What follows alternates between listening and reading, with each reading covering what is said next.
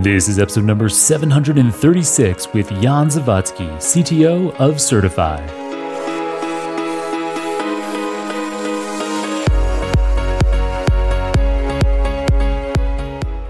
Welcome back to the Super Data Science Podcast. Today's episode was filmed live in person at the Merantix AI campus in Berlin with Jan Zawadzki who's spearheading the development of safer, more reliable AI systems through formal, independent certification and testing.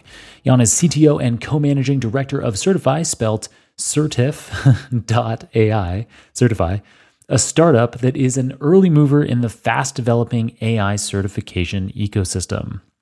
He was previously the head of AI at Cariad, the software development subsidiary of Volkswagen, Volkswagen, where he grew the team from scratch to over 50 engineers. Today's episode is accessible to anyone. In it, Jan details how certifying your AI models could give you an advantage over your competitors and why, in the EU at least, it may be essential for you to do very soon. All right, let's jump right into our conversation. Jan, welcome to the Super Data Science Podcast. You're the co MD, co managing director, and CTO of Certify, C E R T I F dot AI. And it's right there in your name. You guys certify AI companies. Uh, explain to me what that means. For sure. So, first of all, thank you for having me. It's a pleasure uh, being here at the Super Data Science podcast. Um, what do we do? So, what we do is we test AI based applications. And um, there's something called the EU AI Act uh, coming in and it is guiding the development of high risk AI applications in the future. It hasn't been passed yet, but once it will be passed, it will actually require self auditing or auditing from an external application for your high risk application. So anything in HR tech, for instance, right? Um, if you use AI to automatically screen applicants and also determine which applicant would be uh, admitted at the next process step or not, uh, that could contain some sort of bias, could violate some human rights and those systems will have to be checked going forward. You're definitely speaking to my Nebula.io application uh, from my own startup there. Yeah. Where did I get that from? Sure. Um, so yeah, so the idea, the interesting idea here is you're not. So if somebody described this to me, that you're like the certification body. Mm-hmm yeah. I might think of that as like a government organization, but you're not. Sure. You're a private company. Absolutely. So how this works is first a law gets passed, and then the law basically creates a standard, a request for standardization, and then standards are developed, right? So in the automotive industry, we have functional safety, the ISO 26262, and other standards and certif- uh, standards. And then against these standards, certain products have to be tested and certified. Now, there is not a single standard yet that implements the EU AI Act requirements and no standard against we can certify yet, but it will be basically uh, developed in the future. And what we do in the meantime, we do evaluations, we provide evaluation seals, uh, we help companies with improving and testing their AI based applications, making them more reliable, in the end, helping them, making them do more of what they're supposed to do. So, nice. Yeah. So let's dig into a concrete example. I think you have a lot of experience actually yourself from before even this company right. with self-driving cars. so maybe right. we can talk about that application area. Yeah, absolutely. So um, what I always say is like in the automotive industry, um, we were already way ahead in terms of safety critical AI development to, I would say, many other industries, right? And in the automotive industry, you don't need a government agency to tell you, hey, you have to be sure that your AI system does what it's supposed to do. We know that we do not want like like anything that can go wrong in autonomously driving car is it can kill people literally and that is an absolute nightmare so you want to do everything in your best interests and powers to actually prevent that so i've been working for five and a half years in vw group the last three years as the head of ai at Cariad and what we've developed there are processes methods and tools for um, implementing automated driving functions in a safe and automotive compliant way. So everything from creating a process that is a mix between a waterfall process model, how you have it in automotive, to the more agile and iterative data science development process, to additional requirements that you have in automotive like traceability and operational design domain. And those things I think can are really applicable also to other industries. And that's what I'm trying to do now with Certify, bring what we did to kind of make automated driving safer to healthcare, manufacturing, and any other industry. Nice. Really quickly, what was that you said? You were saying at Volkswagen Group, yeah. which obviously everyone knows Volkswagen Group. You said something like Cariad? Exactly. That's the central software development company of Volkswagen. So it's about 6,000 people, and they develop the software uh, um, for VW Group vehicles, all of the software. And they're also partnering with Bosch together in an automated driving alliance for advanced driver assistance functions. Exactly. Very cool. All right. So yeah, so now so you're taking this know-how that you developed at Cariad, exactly, and uh, now applying it. And so I guess in any industry, obviously, it isn't just self-driving cars. You gave lots of examples there: healthcare, manufacturing. Even someone like me yeah. in automating recruiting yeah. might want to take advantage of your kinds of certifications. Why would we want to do that? Um, sure. What are the advantages to us? For sure. So first, once the EU AI Act is uh, is up is actually ratified, then it will help with conformity assessments, just with complying with legal laws. So whoever wants to deploy an AI-based system that falls into the high risk category has to get it certified, right? You can do self-certification, but you can also do an external audit from companies like us. And it helps you with two things then. One, it helps you with consumer trust, right? So, I mean, next to the regulatory requirements, consumer trust is a signal into the market, like, uh, hey, this is organic food uh, signal, or this is a, Nutri-Score, something we have here in Europe um, to kind of give feedback of how healthy certain food items are. It simply helps you with saying, hey, this AI application was developed according to state of the art, and you do not need to be too worried about this is a qualitative AI based product.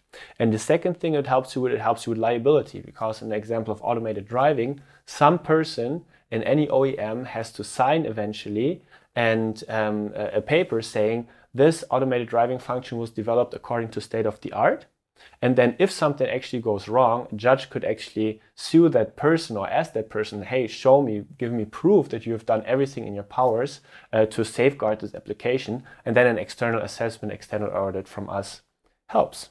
Nice. And you used it where they're OEM, that's original equipment manufacturer. Exactly. Any any vehicle manufacturer like Volkswagen, Porsche, Audi, Renault, Citroën. Yeah, or I mean, it, it, could be in other industries like Apple is an OEM for Abs- computer hardware. Absolutely, absolutely, Samsung for sure. Maybe self-driving cars from Apple someday too. um, awesome. So, uh, going forward, what are the kinds of um, places that you see real opportunity with certification, with making AI maybe more broadly accessible, and how certification can play a role in that? Yeah uh, prior to us recording, you were talking a bit about the OpenAI Dev Day, sure. um, which which happened not recently at the time of recording. Yeah. For sure. Which happened very recently at the time of recording. I, I, absolutely, absolutely. So um, let me actually take a step back. So what we sell here, or what we're trying to do, or what, what motivates really me? I'm motivated by improving the engineering quality of AI based systems, right? So I've been in the AI community for I think six or seven years now. I've been saying for years, oh wow, the AI breakthrough is going to come and we'll have so many more AI based applications. And then just six or seven years later, I look around and I don't think we are as an AI community as far or we are there where I thought we would be by now, right? Just whether it be automated driving or just the application of AI in different industries. And I wonder what is the cause of this. And I believe not being able to trust your AI system or suboptimal AI engineering is actually one of the reasons, right? So, like 20 years ago, when the uh, principle of test driven design started to take place, it dramatically improved the quality of general software applications. I don't think we really are there yet in the AI community. I think we still have many POCs, many Jupyter notebooks, much hacking where you can easily go from zero to one, but actually making it a production ready system is still very hard. So, what we're trying to do is improve the overall quality of AI based systems, right? Like, nobody like i don't want to test your ai based applications if i know it's a good engineering quality right if, if it does what it's supposed to do nobody really needs to test it but truth is these tests can help improve the quality of your product and with a good qualitative ai product you can create even better customer experiences hopefully driving adoption of your ai based system in the market so this is kind of kind of what motivates me and then that's yeah. i just want to dig into that for a yeah. second a little bit more because it's something that isn't automatically intuitive to me, and so maybe isn't for some of our listeners as well. Yeah. Why is getting certified yeah. going to improve? Like, if my company Nebula.io, sure. we sure. you know sure. this recruitment automated recruitment platform, yeah. we come to you and we say we want to be certified. We want people to know that they're going to get high quality matches in our system. That there's not going to be bias in there. For sure. And so. Um, uh, is it because it's kind of like an iterative process?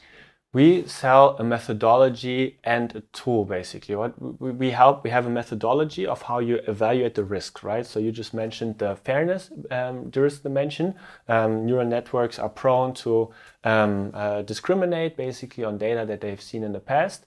And this is something that we do not want. So what we do is then we have the methodology that we look at this risk mm-hmm. fairness we look at what could go wrong. Hey, we could discriminate against certain groups based on their skin color, ethnicity, religion, um, sexual orientation, whatever.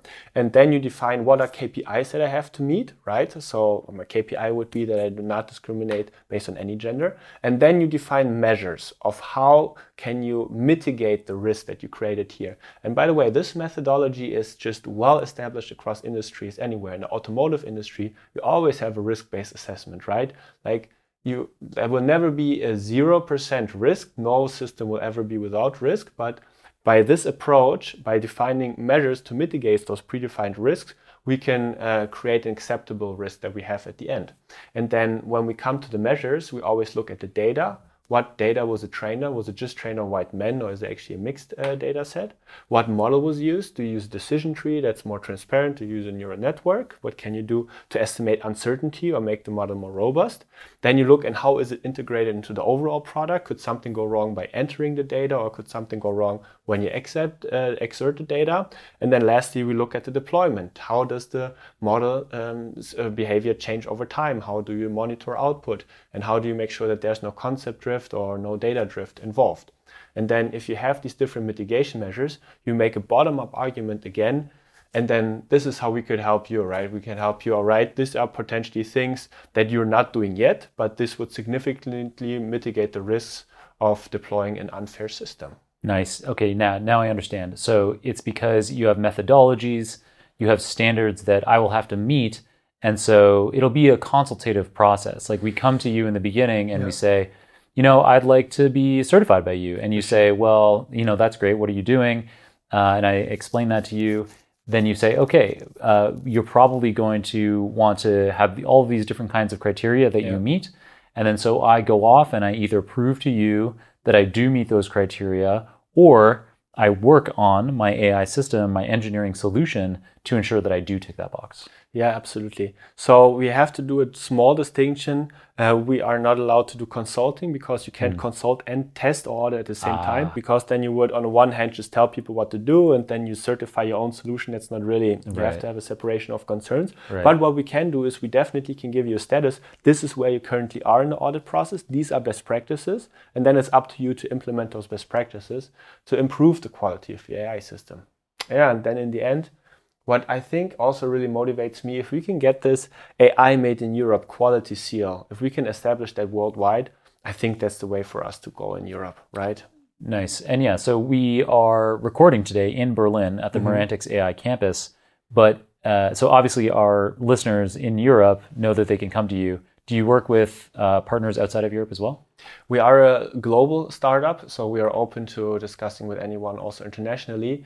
And like I said, any US company that wants to deploy um, their product in the European Union, once the EU AI Act is live and it's a high risk category, will have to go through some sort of testing. So, yeah. Awesome. Thank you so much, Jan. This has been super informative. It has opened my eyes to an entire different part of this AI industry I I guess I vaguely kind of was aware that certification was possible, but in terms of any of the details of how that works, I had no idea, and now I know. Thank you, Jan. For sure, absolutely. It was a pleasure to be here. Hope you learned a lot from today's informative episode with Jan Zawadzki. In it, Jan covered how the forthcoming EU AI Act will require AI models in high risk categories such as self driving cars to be certified, and how whether you are required by law to be certified or not, getting certified could provide advantages such as increased quality and trust, as well as decreased liability. All right, that's it for today's episode. If you enjoyed it, consider supporting the show by sharing, reviewing, or subscribing. But most importantly, just keep on listening. And until next time, keep on rocking it out there. And I'm looking forward to enjoying another round of the Super Data Science Podcast with you very soon.